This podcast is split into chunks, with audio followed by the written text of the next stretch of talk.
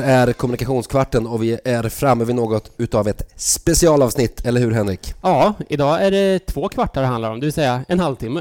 Och varför har vi valt att det här banbrytande konceptet? Vi tyckte att det var ett sånt bra samtal eh, om kriskommunikation med Jeanette Fors André, så vi, vi gick ifrån vårt koncept som vi trodde var ristat i sten, Mm. men det var tydligen inte det. Hur tycker du att man som lyssnare ska hantera det här halvtimmeslånga formatet? Är man väl väldigt van, eh, som, som ni hör så har mina barn i studion idag, eh, men det gör väl ingenting? Nej, det gör ingenting. Nej, det, det förgyller snarare än vad det förstör. Ja, ja, absolut. Ja, nej, men jag tycker att man som lyssnare ska... Eh, som lyssnare kanske man ska lyssna igenom hela för man känner sig bekväm med det. Gör man inte det så lyssnar man en kvart, tar ett några djupa andetag, sen lyssnar man på den sista kvarten. Kanske en kort promenad på stället eller bara lite Ja. gymnastik eller något Ja, sånt. men vi lovar att nästa, nästa avsnitt kommer vara tillbaka till vår ursprungliga kvart igen. Då säger vi mycket välkomna och god lyssning. Välkommen till eh, Kommunikationskvarten avsnitt nummer 10, ett litet jubileum faktiskt. Vad kul Henrik, eller hur? Oerhört kul. Det här är stort. Det här är stort. Johan Tillstad och Henrik Edström i studion som vanligt. Men idag har vi också en gäst med oss i form av en expert på kriskommunikation, Jeanette Fors André. Välkommen Jeanette! Tack! Jätteroligt att vara här och på tionde avsnittet. Ja. Wow. vilken ära, eller hur? Ja, jätteroligt. Berätta lite grann om vad du gör här i livet, Jeanette. Oj, vad gör jag i livet? Yrkesmässigt eh, framför allt, kan vi fokusera ja, kan på. vi fokusera Ja. på det? Vad skönt! ja, men jag har ju gått och blivit egen Ja, eh, sen eh, två månader tillbaka. Känns fantastiskt roligt. och du jobbar med kriskommunikation, Med eller hur? kriskommunikation och mediehantering. Ja. Mm. Mm. Vi, hoppar, vi hoppar direkt på det. Vad gör en krisexpert då? Ja, men man kan säga att jag står på två ben. Eh, Det första benet handlar om den akuta krishanteringen. Eh, Någonting händer på ett företag, de eh, granskas, de kanske har gjort något fel, de får kritik, saklig eller osaklig, som ändå måste hanteras på ett eller annat sätt. Medietränas, vässa budskapen, öka sina chanser att nå ut med budskap och de bästa argumenten. Mm. Det är det första benet. Det andra benet är ju den förebyggande eh, krishanteringen. Eh, utbilda ledningsgrupper, eh, krisövningar har Mm. blivit allt mer populärt. Eh, så att det är olika, olika delar. Ska vi börja med att bara sätta det här begreppet kris på kartan? Vad definierar en kris? Finns det någon sån här akademisk eller teoretisk definition av vad är en kris? Ja, det där är en, det där är en svår fråga. Ja. För att när jag sitter med krisplaner till exempel Mm. så vill ju oftast eh, eh, ledningen då definiera vad är en kris. Ja, Eh, och då brukar jag vara lite kluven. Det är bra att tänka igenom det.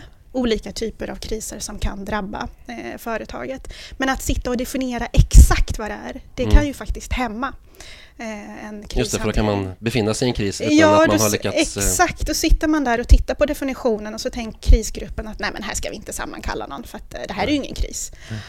Och så hinner man inte i stormen. Men generellt skulle jag ändå säga att ja, men det är en händelse som inte kan hanteras inom ramen för ordinarie verksamhet Mm. och som, eh, som eh, kan skada ditt rykte, ditt varumärke och förtroendekapitalet. Men det kan också vara en eh, fysisk händelse som en arbetsplatsolycka till exempel som drabbar personalen. Och jag jobbar ju med förtroendekriser. Eh, det vill säga på något sätt så skyddar jag balansen mellan ord och handling, mellan bolagets värderingar och kärnvärden, vad man faktiskt lovar, Mm. varumärkeslöftet. Å andra sidan vad man säger och hur man hanterar en konkret situation Mm. för att inte hamna i den här förtroendekrisen. Mm. Och, och hur gör man rent konkret för att, om man, för att förbereda sig för en kris då? Hur, vad ska man, finns det några så här enkla saker man ska tänka på? Ja, man ska ha tänkt igenom eh, på något sätt strukturerat, eh, strategiskt. Vad gör vi eh, när drevet går? Vad gör vi om vi skulle hamna i ett kritiskt läge? Eh, och där finns det ju många saker att eh, faktiskt göra i fredstid innan krisen kommer. Och det är ju krisplanen, Mm. ha en tydlig krisgrupp med fullt mandat. En eh, stark krisledare som faktiskt pekar med hela handen. Som är sammankallande och ordförande som har fullt mandat att fatta beslut. Ska det vara Man- VD i normalfallet? Nej, det ska du tycker inte vara det. VD. Det ska Nej. vilka kvaliteter söker man hos en krisledare? Man söker någon som har eh, stor förståelse för medielogiken och mediedramaturgin, Ja, den externa biten, extern Mm. kommunikation, men också jättestor kunskap om de interna processerna. Och där brukar jag ju säga men kommunikationschefen eller presschefen faktiskt. I Okej. de allra flesta fallen där jag kommer in så är det så att det är Mm. en sån person som sitter som krisledare. Mm. Eh, och sen har man då också andra kompetenser i krisgruppen. Men helst ska VD inte ens sitta i Nej. krisgruppen faktiskt. Så Men man ska krisplan- hålla sig borta från det rent operativa. Ja, just det. Mm. Men så krisplan, krismandat och fullt mandat. Ja.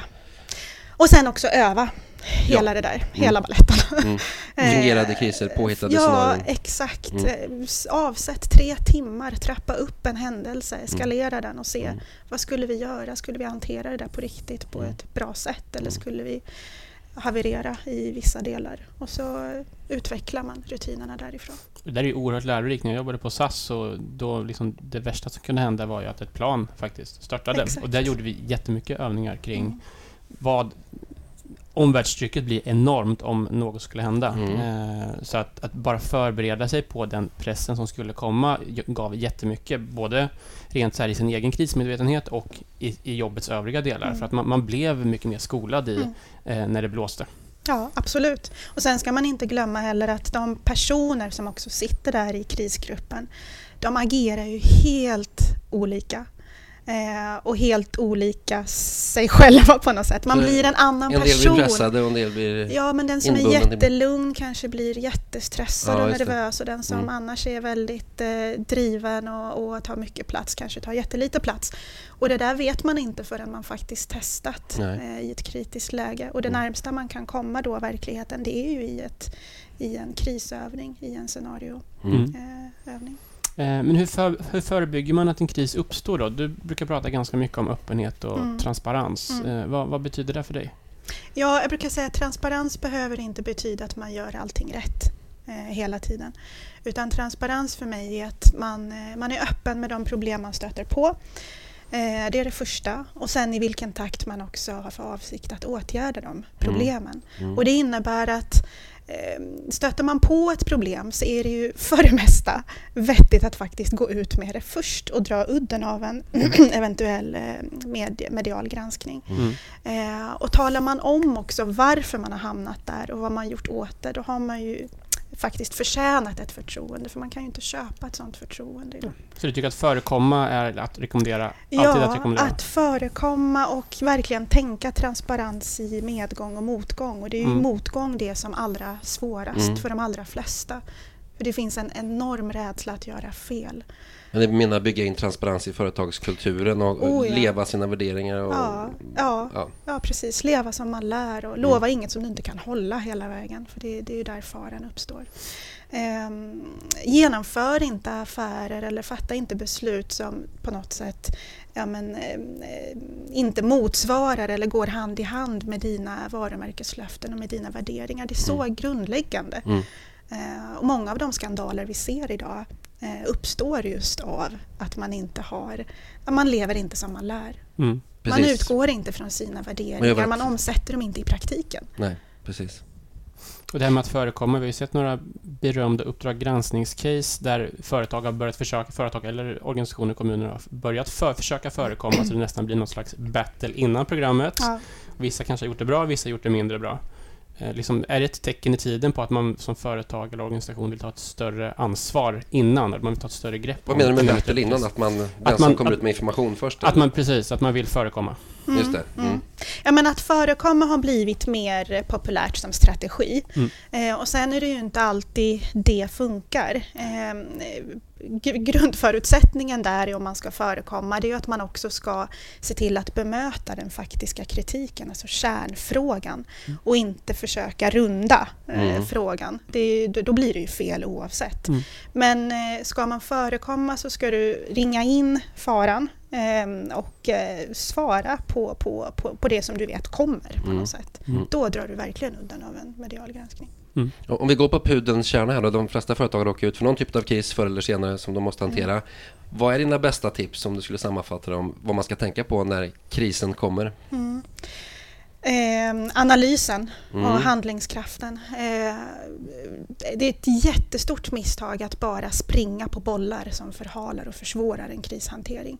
Man lägger sig platt för media för tidigt eller Mm. man eh, skyller ifrån sig, anklagar media för häxjakt och, och, och eh, journalister för att ha gjort fel och för att de ställer fel frågor. Eh, den här försvarsmekanismen att bara säga nej, nej, nej. Mm. Vi har aldrig gjort något fel och kommer Mm. aldrig göra något fel Mm. någonsin. Eh, det går för snabbt helt enkelt, Mm. många gånger. Istället så rekommenderar ju jag att faktiskt göra analysen, ställa de här centrala frågorna.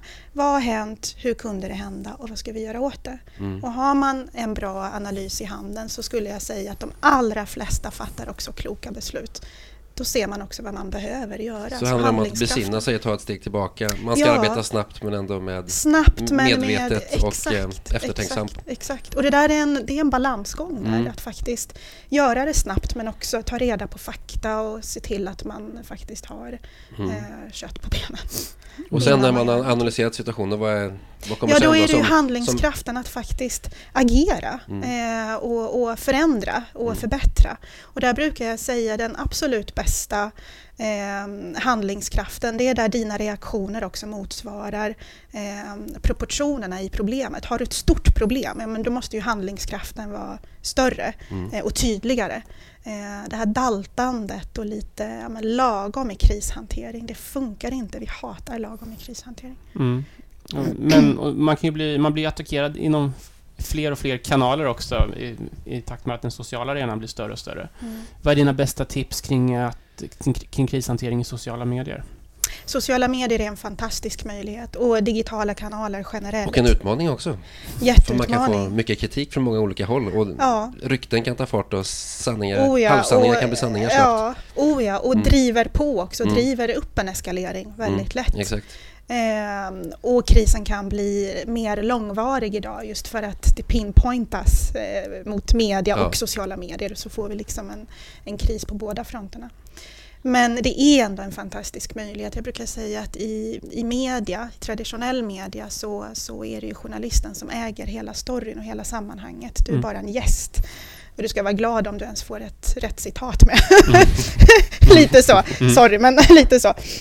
Men i sociala medier och dina egna kanaler så äger du faktiskt dina egna budskap. Du kan Mm. berätta din story precis på ditt sätt. Du kan utveckla dina argument, du kan berätta hela din berättelse från början om Mm. du vill, för du har det utrymmet. Eh, och du kan vässa dina budskap och du kan se till att få en rejäl spridning om du gör det rätt. Men är folk alltid mottagliga för det? här? Alltså jag bara tänker på typ all, senaste caset Allra som skapade någonting som heter Allra inifrån tror jag det hette, som, Mm. där de försökte ha någon slags blogg där de berättade och gav sin syn. Men det känns som det är lätt att bli ganska mycket envägskommunikation också när det kommer från ett företag. Så. Mm. Ja, det är det. Och det, det där måste man ju bygga upp under en lång tid. Mm. Man måste ju bygga sin plattform under en period där det, där det går bra, Mhm. där det är positivt, där man faktiskt når ut och skapar varumärkesambassadörer som älskar en och som faktiskt när det hettar till också går in och skriver hjärta, hjärta, hjärta, we love you. Det är ju det man vill Mm. komma åt och det Mm. måste man ju bygga upp under en Mm. lång tid.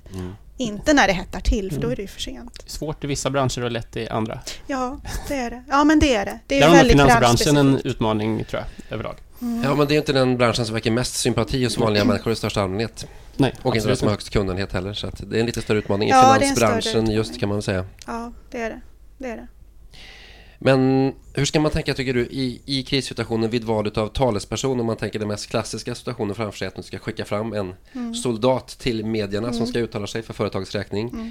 Är det VD man ska skicka fram då tycker du eller ska man spara VDn till roliga saker och skicka fram presschefen eller kommunikationschefen som Mm. får ta de negativa händelserna? Man ska spara på VD Ja. och det är för att det också ska finnas en naturlig eskalering om det skulle gå åt helvete eller att det finns en person som faktiskt kan ja, men dämpa skadan Mm. om det skulle eh, komma eh, till ett sånt läge när man behöver liksom, ja, men, eh, ha ett extra kort i handen. Då Mm. är det ju det VD.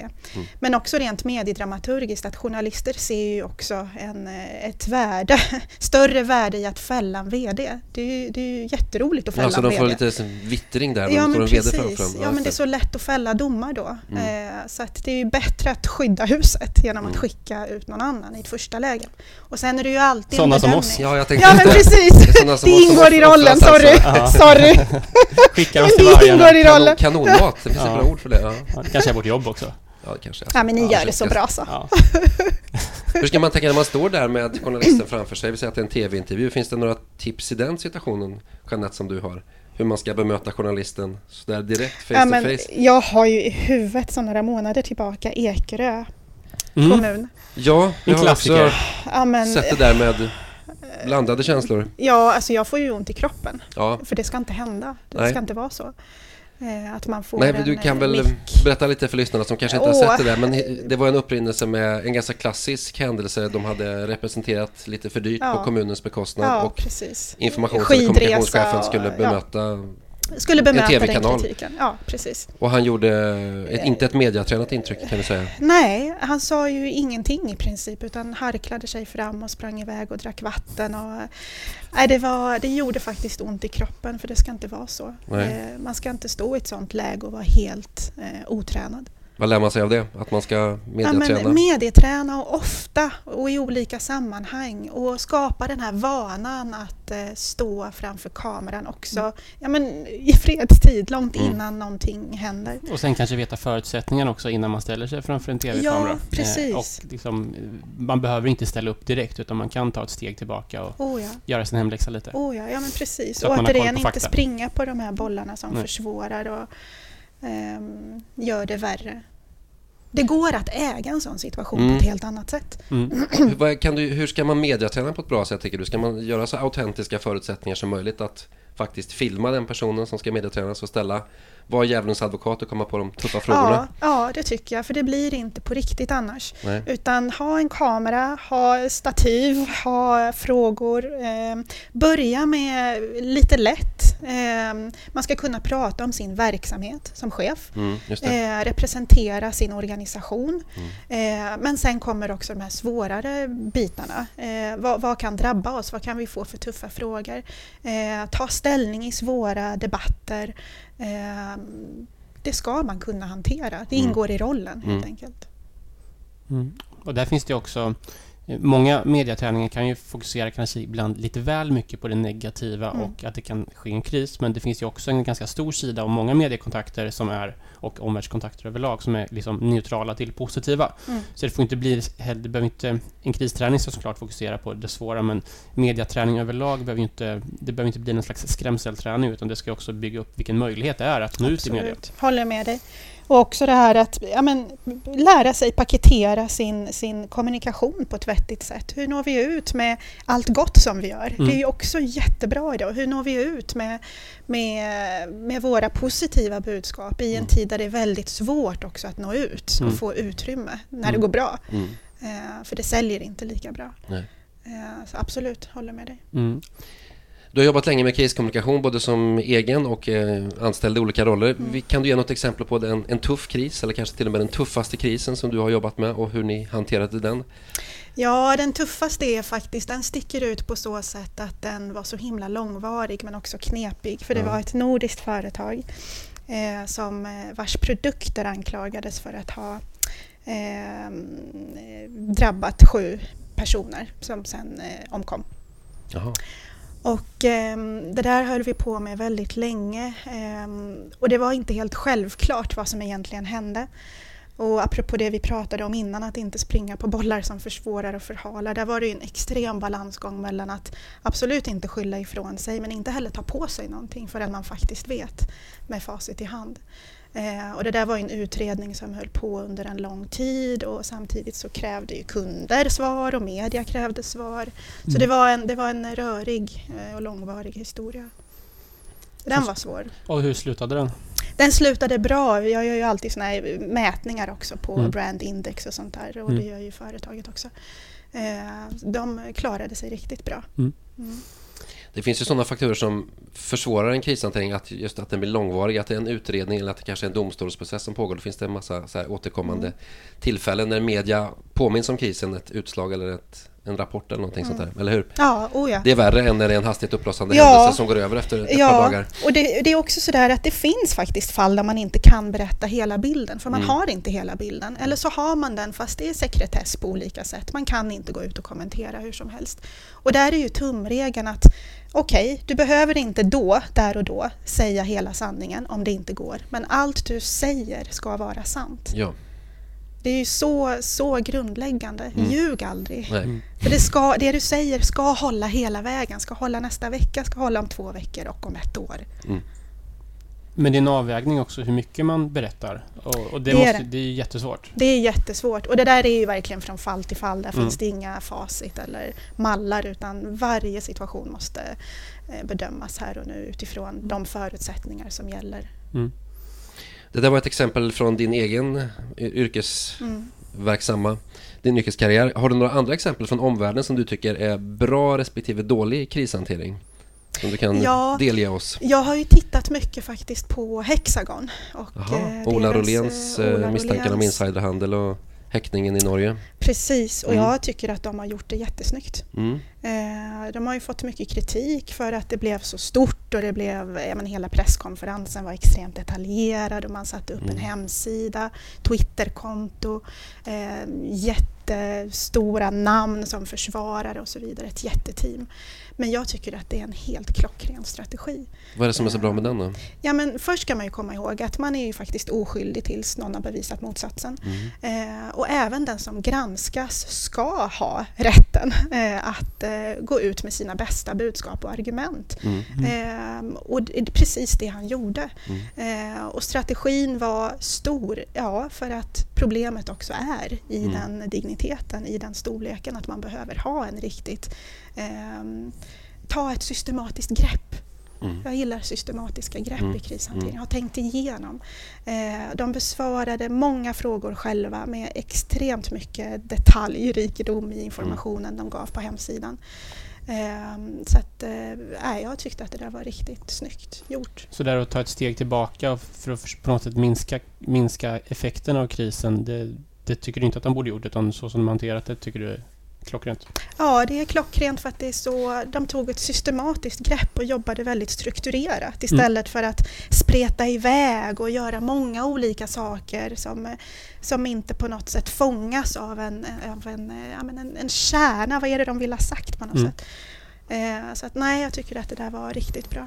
Sen är det många journalister som har varit på jakt efter Ola Rolén just och Ja, velat prata oh med honom men de har ändå, han har ändå varit lite skyddad har jag upplevt det men sen så vid ett Mm. tillfälle så pratade han ut på en, Ja, ett uppslag i Dagens Industri och gav sin personliga känslor hur det kändes när han Ja. blev häktad och inte kunde Ja. prata med sin- fru på ett dygn. Och det Och kändes ju också ganska, göra. ja, det kändes ju ganska bra när man läste det som, som konsument. Ja, i, i en sån situation när det är ett drev och när det är så individfokuserat så ska man ju inte glömma bort det som händer också bakom kulisserna. Eh, den personen är ju enormt utsatt, Mm. har en enorm ångest, panik, rädsla. Så det är så mycket som händer där Mm. bakom kulisserna. Och det är inte lätt att hantera media då det första man gör. Utan Nej. även där, ja, men sätt en plan. Tänk strategiskt. Vad Mm. är det som dämpar mediedrevet här och nu mest? På Mm. bästa möjliga sätt. Mm. Utan att ducka.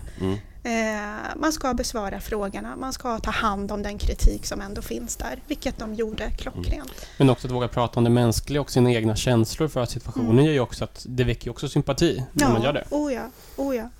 Och så jämför jag det med, med annat då som inte har varit lika framgångsrikt. Ja, har, har SCA. du något exempel? Ja men SCA. Ja, SCA och hela historien när SvD granskade SCA och jaktstugan och Ja. just det, vad var inte så Ja bra men för med där den? har, man ju, där har man ju som profil och affärsidé Mm, att eh, ja, men miljö mm, eh, och eh, hållbarhet Mm. är ju en del av affärsidén. mm. Mm. Och att då inte vara självkritisk eller rannsaka sitt eget eh, bolag och sin egen ledning när, när det visar sig att man använder privata jet som taxi på något sätt fram och Mhm. tillbaka. Mhm.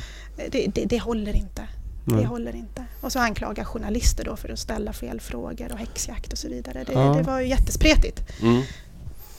Ja, just att anklaga journalister för att ställa fel frågor, det känns väl inte riktigt som rätt taktik va? Nej, Nej, nej, det känns dumt. nej, man ska göra sin egen hemläxa. Mm. Vad, om vi bara går på liksom internkommunikation och hur skiljer sig om du jämför den interna hanteringen av en kris jämfört med den externa, alltså kan, finns det någon slags, hur hanterar man en kris intern kommunikationsmässigt? Mm. Eh, det där är, intern kommunikation är den faktorn som faktiskt halkar efter i de allra flesta kriser, där jag kommer in i alla fall. Och det är Mm. väldigt tråkigt på så sätt att du får ju inte med dig medarbetarna. Du använder inte dina medarbetare som ett medel att hålla ihop kommunikationen och sprida kommunikationen. Mm. Om man ser varje medarbetare som en, eh, som en varumärkesambassadör Mm. så skulle man ju faktiskt tänka annorlunda för då får Mm. du plötsligt ja, men 100 personer eh, som kan snacka gott om dig Mm. i ett läge som är väldigt skört. Mm. Istället för att exkludera din personal. Mm. Jättefarligt. Så man kan bli alltför fokuserad på den externa granskningen och media Ja. och glömma bort att det sitter Ja, hundratals ofta människor. så är det tyvärr så. Hur ska man göra då rent praktiskt för att hantera den interna delen på ett bra sätt? Ja, men där blir det ju, HR har en jättecentral funktion. Mm. Eh, men också ha, de har ju en jättesvår roll just för att de inte prioriteras under en eh, Mm. eskalerande kris.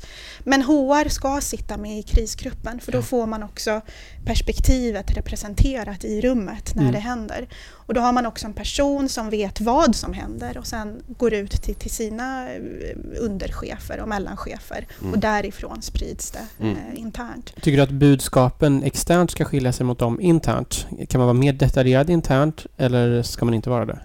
Eh, Jag har en tumregel som säger att försök att spegla eh, åt båda hållen. Mm. Den interna kommunikationen ska spegla den externa och tvärtom. Helst ska det vara exakt samma Q&As till exempel, internt Mm. och externt. Mm. Och det är för att undvika läckor och undvika olika uppfattningar som sen får en spridning Mm. och så får man på sig en, en helt annan historia där man anklagas för att ha gömt dolt information eller dolt eh, fakta eller ja, vad det nu är för någonting. Och det är också sånt som gör att eh, eh, medarbetare som känner att en krishantering inte går rätt till, det är ju också de som läcker och blir Mm. journalistens bästa kompis på något sätt. Mm. Det är ju jättefarligt när man får olika bilder internt och externt. Mm. Så helst ska de ju spegla varandra. Mm. Sen finns det alltid saker som måste vara för internt bruk och inte användas för den externa kommunikationen, så är det ju självklart. Mm. Men man kommer långt om man tänker att de helst ska spegla varandra. Vad, eh, finns det ett problem i att många idag är så rädda för drev? Eh, om man går på den politiska arenan till exempel. Så ska du tillsätta en minister idag så gör man en ganska noggrann bakgrundskoll och oavsett hur kompetent den här personen är, om man då har använt svart städhjälp för 20 år sedan så kan man kanske vara lite tveksam till att tillsätta den personen. Är det ett problem i det att man har blivit så rädd för de här dreven? Ja, jag tycker det. Det är ju det är hämmande på något Mm. sätt. Att eh, en sån eh, rädsla och en sån oro för små misstag eh, gör att man kanske fattar fel beslut. Mm. Jag läste en intervju med Janne Larsson, den gamla eh, so- eh, socialdemokratiska kampanjledaren som efter förra valet skulle, skulle bli minister men man, när man då gjorde en bakgrundskontroll på honom så hade han då eh, anlitat typ irländska asfaltsarbetare som gjorde hans uppfart för tio år sedan och då vågade man inte tillsätta honom Mm. trots att han var den mest kompetenta för den här rollen. Mm. Eh, och då tycker jag att det har gått lite för långt. Ja, speciellt om den här då personen kan förklara vad som hände och att, vad man har gjort sedan dess på Mm. något sätt. Visa på den här handlingskraften Mm. som vi pratade om innan och ge sina argument. Eh, då borde ju det räcka en bra bit faktiskt för att inte avfärda en sån person och hans kompetens. Ja, ja. För det är ju svårt kanske, eh, alla, det, många kanske inte är helt fläckfria. Alla har gjort Nej. någonting lite dumt någon gång. Ja, ja, Inte jag såklart, precis. men jag vet Nej, inte. självklart alla, alla andra naturligtvis. Alla andra. inte Ja. jag heller, jag har aldrig gjort något fel. Men du har också skrivit om den här politikern Aida Hadzialic Ja, som var ja. gymnasieminister som avgick efter att hon hade kört Ja, med 0,2 promille i blodet, vilket inte är så mycket precis på gränsen i Sverige. mm. Men du tycker ändå att hon gjorde rätt som avgick? Det kan jag jag. tycka som en förseelse man skulle överleva i ett mediedrev. Men, Nej men jag tänker så här, alltså, hon gjorde ju fel. Mm. Eh, det, det, det är ju inte acceptabelt, Absolut för det, men hon bryter ju mot lagen. Eh, och hon skulle ha fått så mycket skit eh, om hon stannade kvar. Mm. Eh, då hade hon ju tvingats avgå Mm. eh, i ett drev Ja. istället. Mm. Så att, äh, men jag gillade hennes eh, krishantering och att det gick snabbt och handlingskraftigt och, och på något sätt visa också, markera att jag tar mitt ansvar. Och det gör också att hon kommer ju kunna göra comeback väldigt snart tror jag. Precis, det är det också man ska analysera sin Ja, framtida exakt, karriär. exakt. Det är tuffare att ha avgått snabbt än att bli tvingad att avgå efter en Ja, det vecka. handlar om att kalkylera, det är Ja. väga för och nackdelar. Vad gör minst skada? Du pratar mycket om att respektera media och inte kritisera journalister och göra sig Mm. tillgänglig. Men samtidigt så har det blivit vanligare att näringslivsföreträdare och politiker går till lite attack mot media och anklagar dem för bristande objektivitet. Är det, ska man helt undvika det eller finns det några situationer där man faktiskt kan gå till attack mot media lite grann? Tycker Ja, du? men det finns situationer eh, där man behöver markera att Mm. det här är inte okej, det här stämmer inte. Eh, enligt allt som vi har kollat upp och det, det, den fakta vi sitter på så har vi faktiskt gjort rätt. Mm. Eh, så att man ska inte lägga sig platt för media bara för att. Det finns situationer där man också måste stå upp för det man har gjort och det, det man eh, vill Mm. eh, och visa på, på att nej, det här stämmer faktiskt inte. Och ja, det finns situationer där jag har varit med om att sätta en väldigt ja, men, hård strategi i bemärkelsen att jag går lite mot i attack på ett bra sätt förstås. Det är också lite, man ska ha en person som kan bära upp en attack mot media som Carl Bildt till exempel. Han klarar sig oftast genom att ha en ganska lite lätt arrogant ton mot media. Men han kommer undan med det. Men ja, andra han personer kommer som är undan, lite... han är undantag. Jag skulle Ja. inte rekommendera en Nej. sån strategi. Däremot vara väldigt saklig och visa på faktaunderlag. Mm. Eh, och ta fram den här strategin, ja, men i likhet med, med Hexagon till exempel. Att eh, tänka strategiskt Mm. även där. Så länge du är ärlig och svarar på frågor så sätt en bra strategi. Mats Kviberg har attackerat media också lite på sistone. Ja. Jag vet inte riktigt om det är rätt strategi heller. Nej, jag gillar ju inte en sån ton Nej. generellt. Jag gör inte det. Det finns, om vi ska... Något utav stormens öga i en mediakris är när en person, person ska be om ursäkt på ett bra sätt. Det har du också skrivit om, Mm. Jeanette. Hur tycker du att man ber om... Det är väldigt skillnad på folk som ber om ursäkt Ja. halvhjärtat och uppriktigt, eller hur? Ja, hur, hur ber man ja. om ursäkt på ett sätt så att det går igenom rutan så att säga och landar hos folk? Jag brukar ju säga att det finns fyra kriterier eh, som ska finnas där för att en eh, hållbar ursäkt ska, ska råda. Mm. Eh, ett, eh, att känna empati med dem du sårat eller på något sätt eh, skadat. Mm. Två, visa förståelse för andras känslor. Även om du inte håller med i sak så ska du ändå visa förståelse för kritiken. Mm. Eh, och tre, förklara hur den här situationen kunde uppstå eh, och ge dina argument. Eh, och fyra, ange konkreta åtgärder. Hur ser vi till att vi inte hamnar där igen? Och vad Mm. gör vi åt problemet? Skulle det här fungera? Det finns ett aktuellt fall nu där eh, ett par Göteborgspolitiker har varit på vinresa i Kalifornien eh, medan man haft externa konsulter inne som har mätt eh, medarbetarnas kafferaster i tid. Eh, hur, hur kommer man undan en sån situation? Det var en ganska bred fråga du ställde. Ska hon ta det hela situationen eller? Ja, så här vet du! Den är bred. Men jag tycker det, det fanns ett, Expressen skrev om det igår, skrev om det igår att det är så här två, jag kan ta bakgrunden först. Mm. Det är två Göteborgspolitiker som har åkt på någon slags konferens i San Francisco, kostat typ 120 000 för två stycken. Och sen så har man haft någon sån här eh, organisationskonsult inne som har kommit eh, med kritik mot medarbetare för att man har för långa kafferaster. Och nu spelas då det här mot varandra då, vidlyftigt mot kafferaster och Ja. tid. Det var där jag var. Ja, men det mest grundläggande är ju faktiskt att, inte, eller att tänka krismedvetet. Ehm, och, och att inte tillåta sig själv hamna i en situation där man faktiskt ja, men kan kritisera vad man gör med, med medborgarnas skattepengar på något sätt. Mm. Så tänk det är efter så före. grundläggande. Ja, ja, tänk efter före. Gärna tre gånger och inte Mm. bara en gång. Vad roligt det var att ha Jeanette med oss här i studion, eller hur? Oerhört kul. Nu börjar vår tid tyvärr Ja, ta roligt slut. att vara här. Ja. Tiden går så snabbt varje gång tycker jag. Ja, jag tycker också det. Ja. Kanske får förlänga den här till kommunikationstimmen så småningom. Ja. När vi blir lite mer varma i kläderna. Så kan vi köra en så här hundrade avsnitt och få bli kommunikationsdygnet kanske. Vi lanar. Ja, Men eh, om man vill läsa mer om det som du gör Jeanette så har du en egen webbsida, jeanettefors.se, eller hur? Yes, Där du skriver Precis, återkommande skriver inlägg om Mm. intressanta händelser från omvärlden. yes. Stort tack för att du kom hit Jeanette. Tack! Stort tack. Jätteroligt att vara med. Mm. ha det gott. Hej hej!